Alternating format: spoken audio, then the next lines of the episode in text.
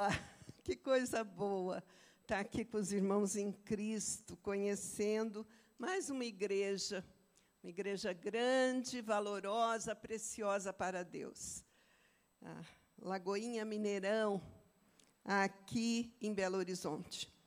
No meu livro Vozes Femininas, no início do protestantismo, não sei quantos leram, porque ele esgotou rápido, eu falo sobre o movimento de renovação espiritual. E eu era menina, e, e aí senti na carne, na pele, a marca desse movimento na vida do meu pai, da minha igreja, uma igreja batista na periferia de São Paulo. E meu pai. Uh, como é que a gente pode falar, ouvia os long plays do Enéas Tonini, Tira a Pedra, Tirai a Pedra, e eu tive a oportunidade de escrever sobre duas mulheres, Rosalie Epobi, Rosalie Epobi, a missionária, e Estela de Boa. Que mulheres maravilhosas, que mulheres de Deus, e olha o fruto. Olha o fruto e quantas lagoinhas existem, graças a Deus. Nós cantamos que Jesus é o centro. Realmente, Jesus é o centro, e essa é uma das verdades resgatadas pela reforma. Nada aqui na terra é sobre nós. Nada é sobre nós. Tudo é sobre Ele, é para Ele. Ele que salvou os reformadores, que nós comemoramos 504 anos. Foi Ele que salvou as mulheres que participaram. Foi o Espírito Santo que aqueceu, que encheu o coração delas de unção, de inspiração e foi Deus quem as capacitou. Então é tudo sobre Deus, é tudo sobre Cristo, é tudo somente pela palavra dele. A Meirelle vai me trazer os livros. Eu vou falar bem rapidinho, viu, gente? Eu não gosto de ficar falando dos meus livros, não. Eu gosto muito de escrever. Às vezes meu filho fala: "Mãe, você escreve demais". E agora eu estou tendo que enxugar o do protestantismo brasileiro, porque ele é muito gordo. Eu brinco que é meu livro gordo. E aí meu filho vai na cozinha, traz um pano de prato e fala: mãe, pode enxugar. porque eu tenho que enxugar agora. As personagens eu não mexi, mas tirei contexto e diminuí um pouco. Então, na ordem cronológica, acho que saiu aqui um pouquinho. É, o primeiro livro é o que fala da igreja primitiva, uma voz feminina no início do cristianismo. Este livro traz o contexto da época, o início do cristianismo, Império Romano, vícios da sociedade romana, e traz mártires, diaconisas, mães da igreja, fala sobre Agostinho, Mônica, a Macrina, irmã dos teólogos capadócios. Aí, uma voz feminina na Inquisição. Esse vai virar uma reformadora, vai virar, se Deus permitir, beguinas ou místicas da Idade Média. Vou trazer mais personagens, ele está esgotando esse livro. Mas ele traz essas beguinas Mulheres que os homens foram para as cruzadas, as deixaram sozinhas e elas se uniram ajudando os necessitados, lavando leprosos, acolhendo prostitutas, que eram os párias da sociedade. Aí o Reformadoras, que primeiro foi uma voz feminina na reforma, mas quem tem uma voz feminina na reforma, este é um livro totalmente novo. Traz 12 personagens: as apologetas, as esposas dos reformadores, as nobres e as mártires. Tem até, até aqui na capa uma rainha que vai ser degolada porque ela não renega a fé protestante, muito firme na fé. Temos o dos avivamentos. Bem, como a gente crê muito na palavra dos pastores, nós cremos mesmo e seguimos nossos pastores com alegria. O meu pastor, pastor Elias Neves de Souza, da Igreja Batista do Cambuí, em Campinas, disse que Vozes Femininas nos Avivamentos é o melhor livro que eu escrevi. É a opinião dele, que leu todos. Ele gosta desse livro. Esse livro eu falo sobre avivamento. É uma época maravilhosa mesmo. Então, aqui eu trago Susana Wesley, a mãe dos irmãos Wesley. Além de todo o contexto também da época, eu falo do combate ao alcoolismo que estava destruindo a sociedade londrina e também falo sobre os deístas, os filósofos da época, sobre Voltaire. Às vezes, o pessoal acha que é livro para mulher. Gente, eu escrevo sempre dando contexto da época, sempre trazendo algo diferente, sempre com muito uh, bastante conhecimento. Eu fui professora 20 anos na Faculdade Teológica Batista de Campinas e lecionei diversas matérias: religiões mundiais, geografia bíblica, metodologia da pesquisa, apologética. Tem a vantagem de faculdade pequena, porque aí a gente leciona de tudo, né? E vai aprendendo que é lecionando que a gente vai aprendendo. E o último, pela God Books, Heroínas da Fé. Nós vamos, se Deus permitir, estar publicando mais heroínas, porque aqui eu, eu brinco que é um brinde, é uma amostra grátis, desde o início da igreja primitiva até o protestantismo brasileiro, até o início do protestantismo brasileiro, trechos dessas heroínas com reflexão e com oração. Se Deus permitir, haverá um próximo heroína, já está escrito, já está na escritora, na editora, heroínas eh, da compaixão ou do amor. Eu falei com o editor, ó, só heroínas da fé, do amor e da esperança já dá três, né? Já temos um trio aí. Mas é isso. E vamos, então, falar, falar um pouquinho sobre as, a reforma em si e algumas mulheres que participaram. Eu quero colocar uns versículos bíblicos, porque, para mim, ah, é, como eu digo, não é sobre mulheres, não é sobre homens, é sobre Cristo. E as marcas dos discípulos de Cristo na reforma protestante foram as marcas que estão no Novo Testamento, nem mais nem menos. E nós agradecemos a Deus de coração. Porque, gente, a boa nova que Cristo pregara tanto tempo atrás, parece que tinha sido totalmente esquecida nesse mundo moderno que começava com o Renascimento, com busca dos clássicos, que começava mais com uma religiosidade muito forte, uma cristandade muito forte. Quem nascia na Europa pertencia à Igreja Romana e era isso, mas que pregava perdão de pecados, a compra do perdão dos pecados, as penitências, a veneração de relíquias que, que havia da salvação maravilhosa de Jesus Cristo somente pela fé? Praticamente nada. Ah, eu quero contar uma historinha para vocês. Eu não sei por que professora de história gosta de contar historinha, né? Quando eu comecei a namorar, pai da Meirellen, meu primeiro namorado, e nós estávamos saindo a um passeio, era um casamento de um primo dele, e eu contei uma historinha. E foi assim que eu conquistei. Contando, e até hoje eu conto histórias, né?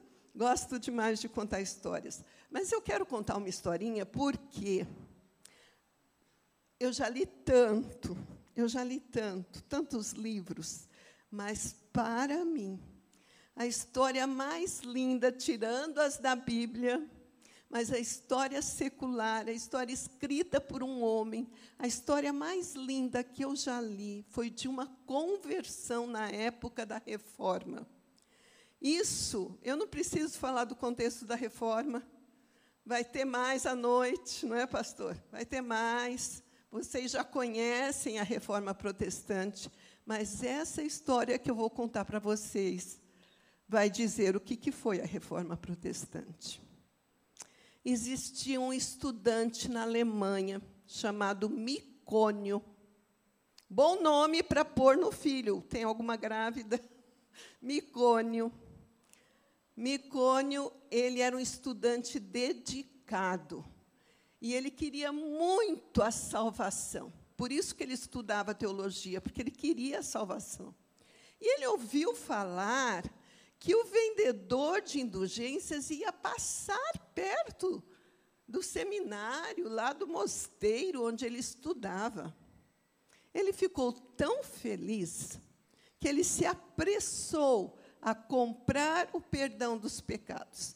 E fizeram uma propaganda enganosa, sabe aquela história? Quem conta um conto aumenta um ponto, e chega nos ouvidos dele que eles iam é, vender, vender não, eles iam doar indulgências, que seria gratuita. Aí que ele corre mais rápido. Micônio chega naquela cidade, está o vendedor de indulgência. Gente, eles iam com a cruz de Cristo, uma bandeira enorme nas mãos, e eles diziam que Deus não tinha mais poder porque Deus tinha dado todo o poder ao Papa.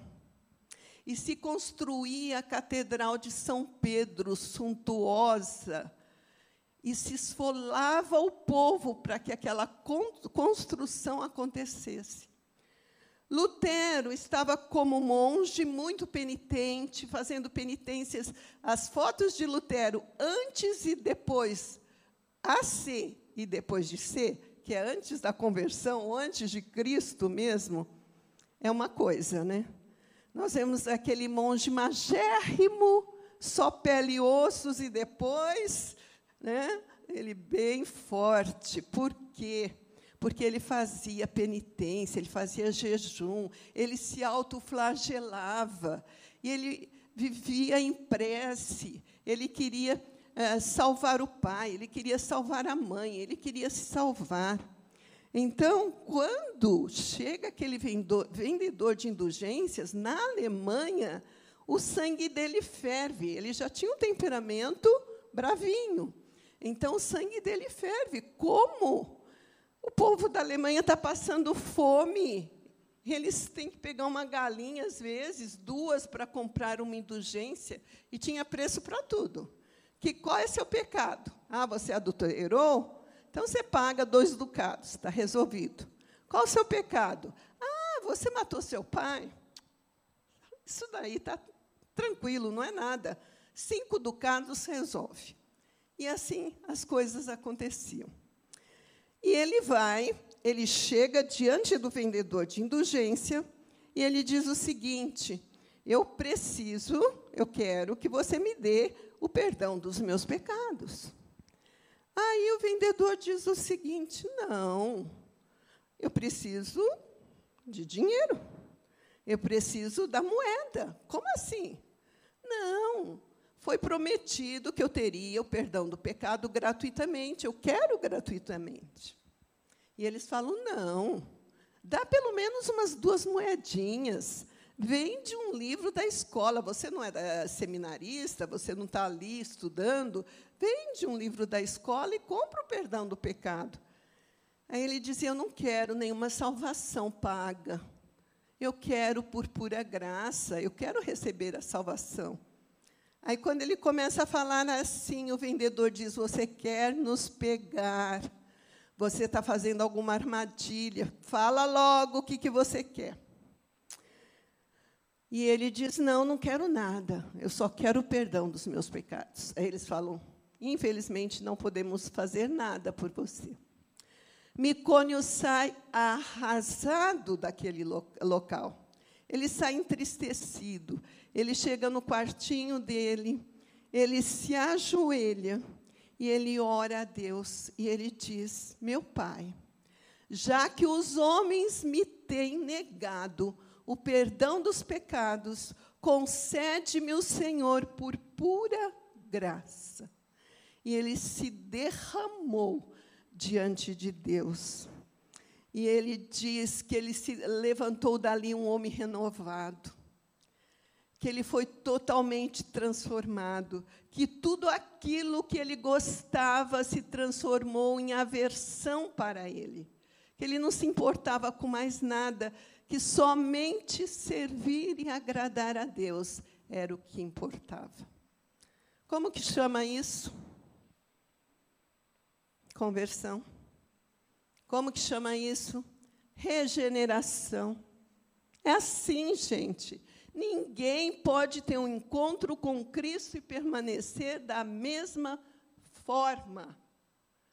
Ninguém pode ter um encontro com Cristo e falar: Isso daqui eu mudei, está tudo certo, mas aquilo ali não dá, né? Não há, não tem isso. É pacote completo.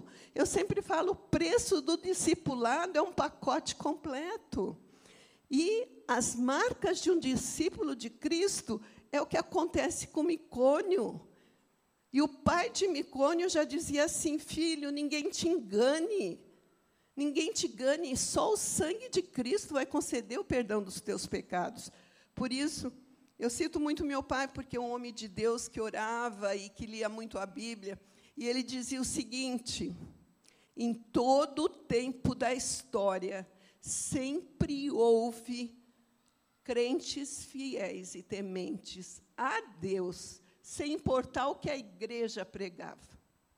Aleluia! Amém. Amém. Sempre. Por isso que eu fui a cata, eu fui a caça das mulheres. Porque eu falei, não é possível que essas mulheres que serviram a Jesus com seus bens, que estiveram ao pé da cruz, que foram evangelistas, como uma mulher samaritana, né, a quem Cristo revela que era o Messias, que foram testemunhas da ressurreição, elas cruzaram o braço. Vocês acham, mulheres? Cruzo os braços e não faço mais nada. Não.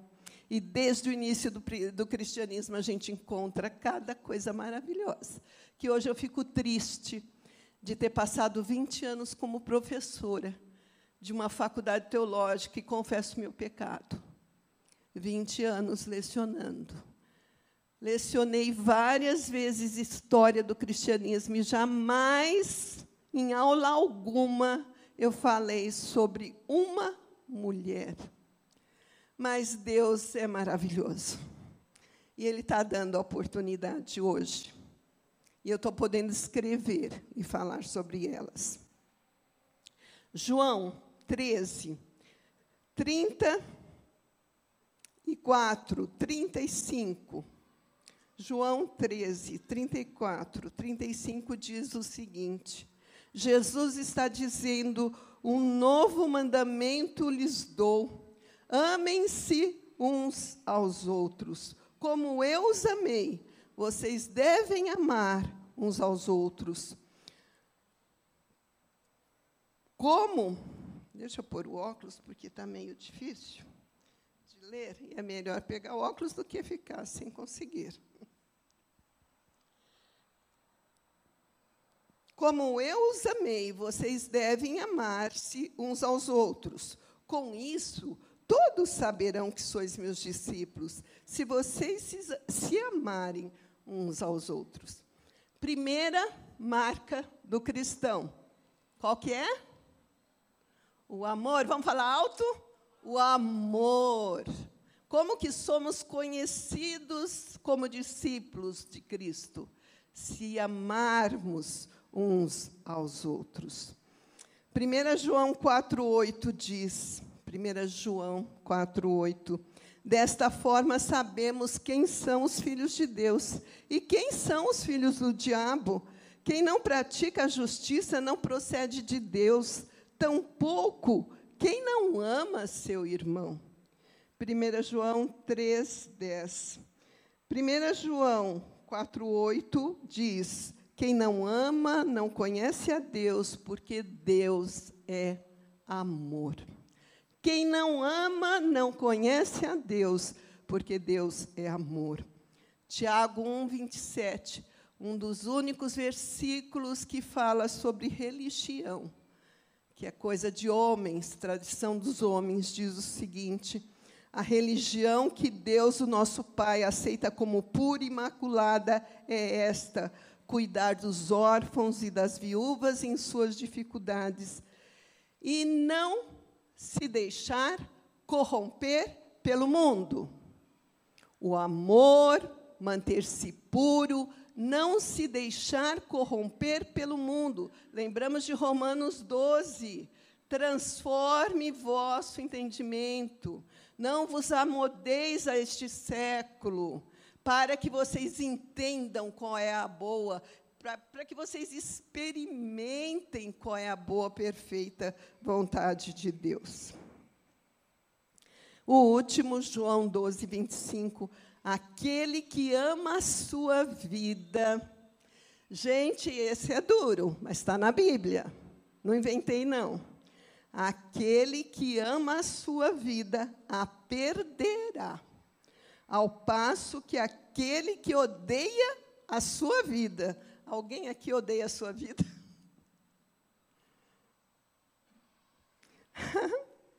ao passo que aquele que odeia a sua vida neste mundo a conservará para a vida eterna. João 12, 25. São, por que eu estou falando desses três pontos? Porque são marcas do discípulo de Cristo que eu vou falar para vocês de mulheres que tiveram na reforma. Para que ninguém fique pensando, mulheres na reforma não existe. Mulheres na reforma, reformadoras, o que, que é isso? Que bicho de sete cabeças, que nova invenção é essa? São marcas do cristão que foram mostradas, provadas por essas mulheres.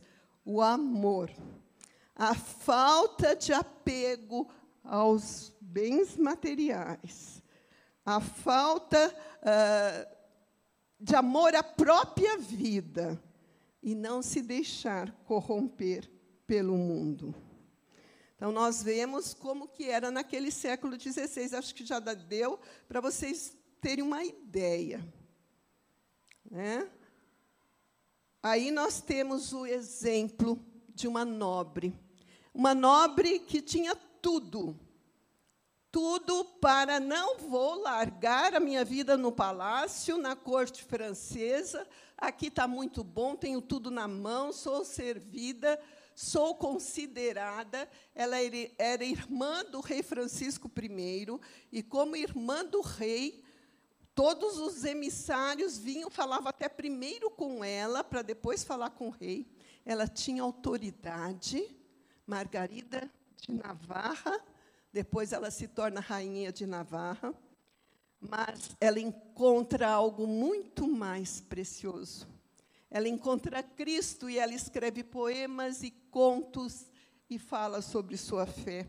E ela exalta a, a Cristo como único e suficiente Salvador e intercessor. Ela compara, como Lutero fez, a lei que busca, tenta e pune com o evangelho que perdoa ao pecador por causa de Cristo e da obra que ele completou na cruz. Ela olha para frente, sempre olhando para frente, ávida, redimida, regenerada pelo Evangelho de Cristo. Ela insiste na justificação pela fé, na impossibilidade de salvação por obras, na predestinação, no sentido de dependência absoluta de Deus como único recurso. Margarida dizia: obras são obras. Mas ninguém é salvo pelas obras. Salvação vem pela graça e é o dom do Deus Altíssimo. A Margarida, ela pensava nas coisas de cima. Era comum na corte, naquelas épocas, que os reinos tivessem algum emblema. E ela escolhe para ela mesma o girassol, porque o girassol se voltava para o sol e buscava a luz do alto. E ela dizia: Eu não busco nada aqui embaixo, não. Eu olho para cima, eu busco as coisas de cima. E ela fazia tempestade dos pecadilhos, dos pequenos pecados dela e ela corria e se confessava, porque ela buscava a pureza. Vocês lembram o versículo? Manter-se isento da corrupção do mundo. Ela vivia numa corte moral. Gente, só se a gente pegasse uma cápsula do tempo e, e fosse até o século XVI, numa corte daquela, para ver a imoralidade ali. Era muito grande. E ela, naquela corte, ela buscava a pureza. Uma historinha mais curtinha dessa vez. Mas ela já era casada e ela vai visitar sua mãe. E a sua mãe marca um encontro dela com um admirador, um antigo admirador, que a mãe sabe que ele não está com bons propósitos. Marca aquele encontro. E ela não gostava de desobedecer a mãe, ela amava muito a mãe. Ela fala: o que, que eu vou fazer? Aí ela vai para a capela, começa a orar e fala: Meu Deus, me ajuda, eu preciso me livrar desse momento tão difícil. Ela olha, vê uma pedra, ela pega aquela pedra, ela fere o rosto dela. E ela diz: Eu vou estar machucada, vou estar feia, o fulano não vai querer nada comigo. Aí ela grita, chama a mãe, a mãe vem, faz uns curativos nela e fala o seguinte: vá para seu quarto, que Fulano está chegando. Imagine, bela mãe. E ela vai, ela vai para o quarto dela, vai, porque ela é muito obediente, mesmo casada, ela quer obedecer à mãe. Então ela vai para o quarto dela. E aí ela chega no quarto, o, rapaz vem atrás. E o rapaz avança. O rapaz quer realmente manter relações com ela. E aí ela fala, começa a gritar, desesperada. Ela grita, grita. E a mãe vem, a mãe não tem outro jeito, a mãe vem. Quando a mãe vê a cena, o que, que aconteceu? Ela falou, não, ela não quis entregar o outro, falou, só, só me assustei, eu me assustei. Aí, depois que o rapaz vai embora, agradecendo porque ela não denuncia.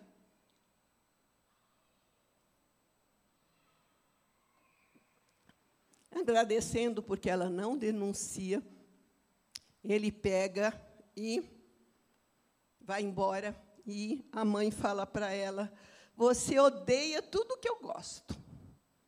Tudo que eu gosto parece que você odeia. Né?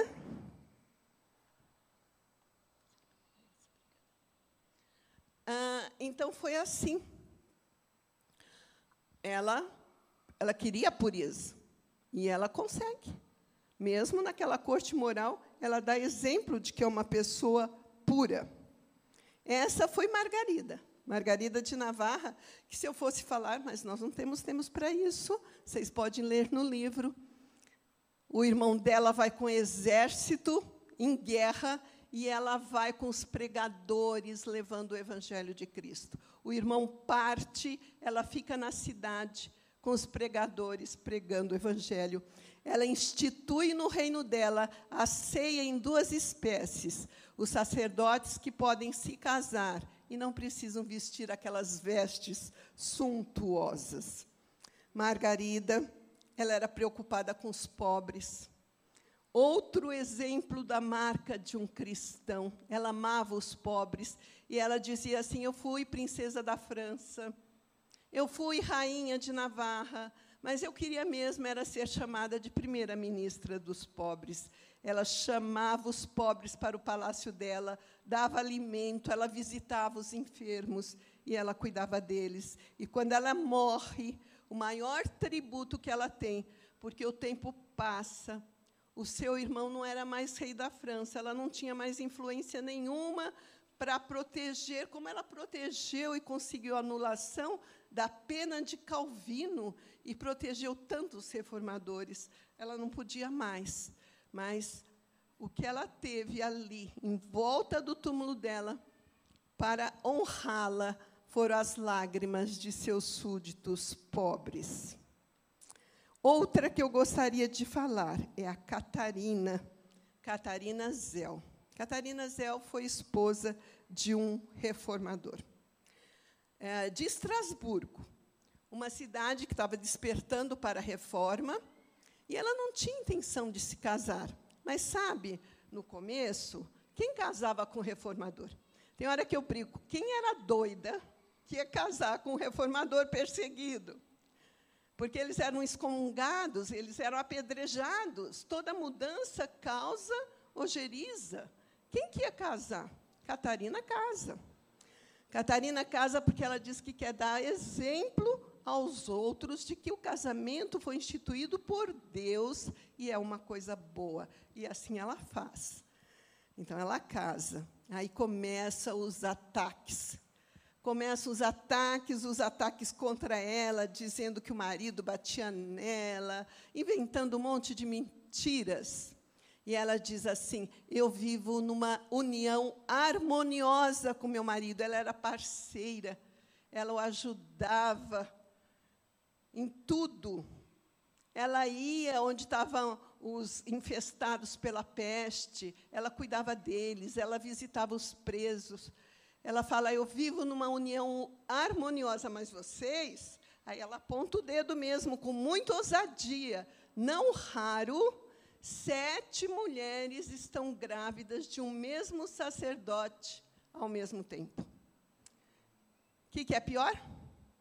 Eu estou aqui numa união harmoniosa, recomendada pela Bíblia, o ministro deve ser esposo de uma só mulher, e vocês estão vivendo o que vocês não pregam. Vocês estão vivendo de uma forma errada. Ela foi assim criticada, muito, muito criticada. Quando o marido morre, ela é até é expulsa da Catedral de Estrasburgo, onde ela morava. Enquanto ela pôde, ela também protegeu refugiados, ela fez o que ela podia. E aí chega um novo pregador, uma nova geração de reformadores. E essa nova geração de reformadores começa a falar mal dela. E, eh, de um modo jocoso, chamá-la doutora Catarina. Você está perturbando a paz da igreja. Aí ela fala: Eu sou perturbadora da paz? perturbadora que passa três dias, três noites sem comer, cuidando dos infestados pela peste, visitando os presos. É isso que perturba a paz da igreja? Muitos ministros nem chegam lá, nem vão. E eu estou indo, eu estou fazendo o que eu devo fazer.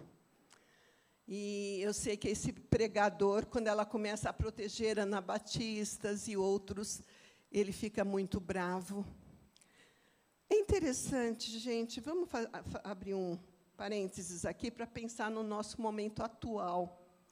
Nós estamos vivendo num mundo que eu me sinto triste.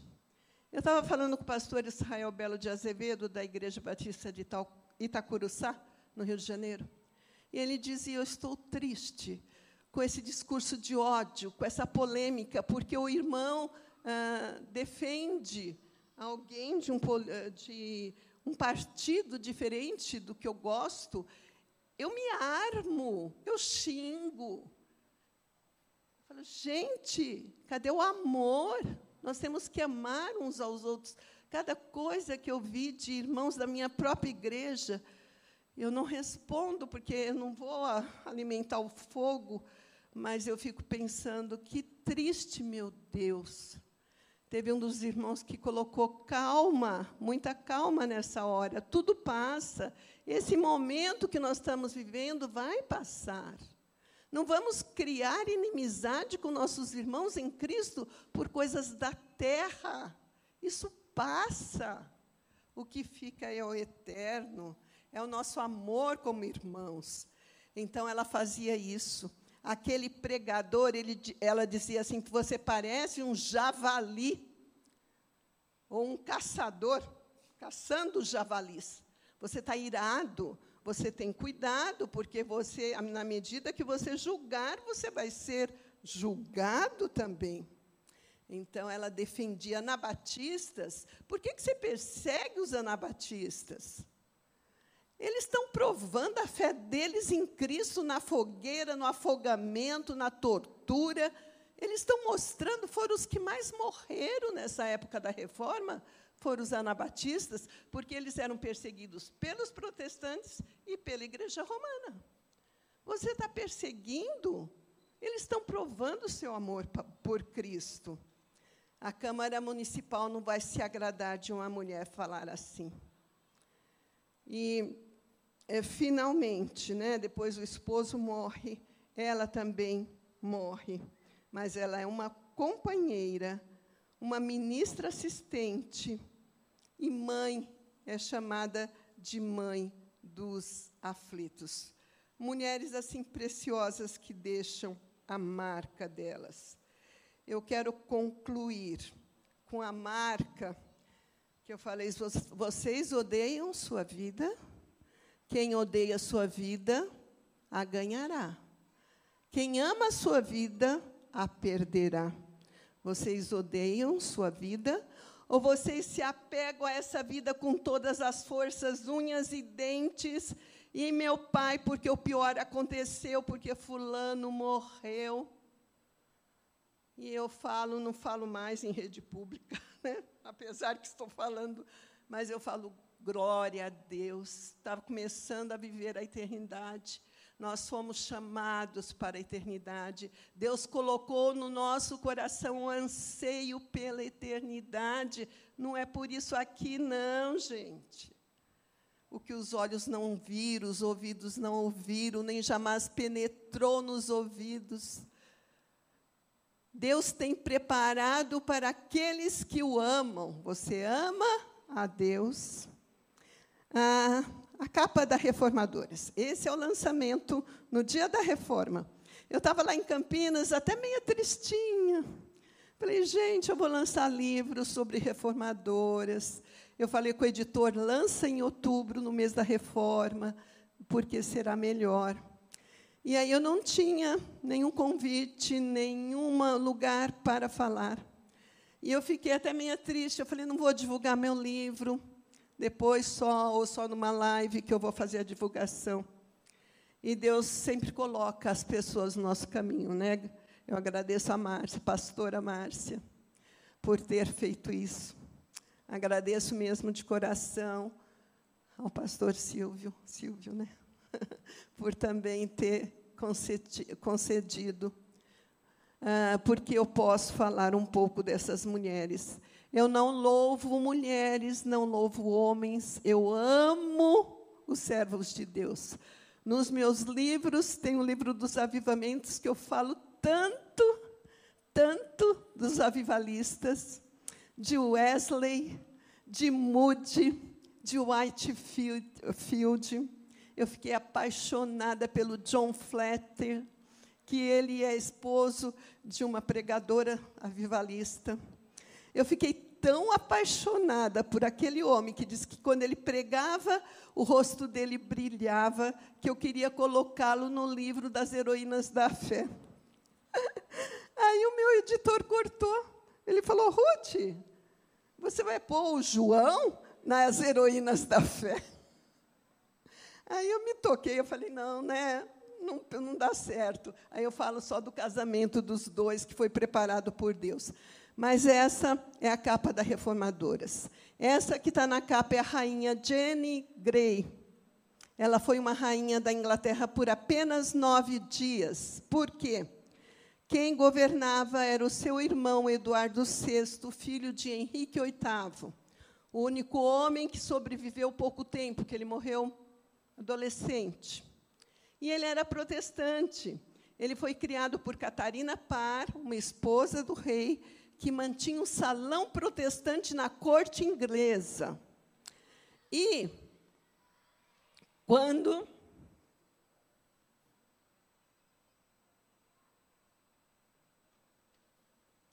quando ele percebe que está morrendo. Ele fala: Eu não quero que o protestantismo saia mas do nosso governo. Eu gostaria que mantivesse a fé que nós temos. E ele usa de uma artimanha orientado pelo primeiro-ministro lá, de que ele é, destitui ah, o direito da sucessão. Mas vocês sabem que na Inglaterra é difícil isso, né? Maria I era a sucessora mais velha, A filha de Catarina de Aragão, que foi de quem ele se separou para casar com a Ana Bolena. A Elizabeth I, que é a filha da Ana Bolena, é a segunda. Elas estão na linha de sucessão. E essa Jenny é apenas uma prima. Uma sobrinha do sobrinho, sei lá, é uma prima, em, não é em primeiro grau. E eles falam assim: não, ela é protestante, é isso que importa. Ela era a quarta na linha de sucessão. Nós vamos colocá-la, vamos destituir as outras duas. E a coroa, ela nem sabe, ela chega, já vai ser coroada, coroada a rainha. E ela fala: mas não, a rainha Maria é quem tem direito. Eles dizem: não, já está tudo certo, tá tudo, o povo concordou, está tudo bem. Então ela concorda. Ela fica apenas nove dias, porque a rainha Maria sabe, convoca um exército, vem vindo até chegar em Londres e aprende, prende todo mundo que está envolvido, aprende lá na Torre de Londres. E lá, ela não quer matar a prima, mas ela quer que a prima renegue sua fé protestante. E ela manda um sacerdote para que ela desista dessa fé. Assim ela escaparia da morte. Mas ela não desiste. E o sacerdote fica admirado da firmeza dela. Tudo que ele pergunta, ela responde biblicamente e tem aquela segurança. Ele fica tão admirado que, quando ele não consegue convencer e ela vai mesmo ser degolada, ele diz o seguinte: Eu posso te acompanhar. Ela fala: Sim, você pode estar do meu lado. E ele fica do lado dela o tempo todo. Ela já está com os olhos vendados, pronta para ser morta. E o sacerdote do lado dela o tempo todo, dá até um beijo nela. E eles se dão as mãos, eles estão irmanados naquele momento. E ela recita o Salmo 51. E ela recita em inglês, porque não havia literatura falando de Bíblia, de Deus, da salvação de Cristo, a não ser em latim. E o povo não entendia o latim. E ela recita em inglês. O sacerdote repete em latim. E aí ela coloca o pescoço no sebo, o carrasco pede perdão. E ela diz: Pai, em tuas mãos eu entrego o meu espírito e ela morre 16 anos. Então, gente, são mulheres que deram testemunho da graça Deus. Eu quero terminar. Nós podemos afirmar que o verdadeiro cristão, quais são as marcas? Ama ao próximo, acolhe os necessitados, entrega a sua vida, não esconde sua identidade, Fale que você não é protestante, você vai viver. Eu não falo. Igual a Perpétua, a mártir do início do, do cristianismo. Que você é cristã. Adore os deuses, adore o imperador. Eu sou cristã. Eu sou cristã. Não esconde sua identidade, porque nós somos a luz do mundo e a luz não pode ser escondida, não é mesmo? Então, nessa naturalidade, dessa convivência com Cristo, aprendendo dele, vivendo como ele viveu, sendo seus discípulos, fazendo coisas que agradam a Deus, perseguindo a santidade, nós seremos discípulos de Cristo. Você é um verdadeiro cristão, meu irmão, que está aqui hoje. Você conhece a Deus, você guarda os mandamentos, você imita a Cristo na sua vida. Se as pessoas seguissem os seus passos, todos os seus passos, elas encontrariam Cristo. Você tem amado os seus irmãos.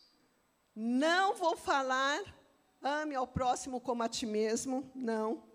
É fácil amar a nós mesmos.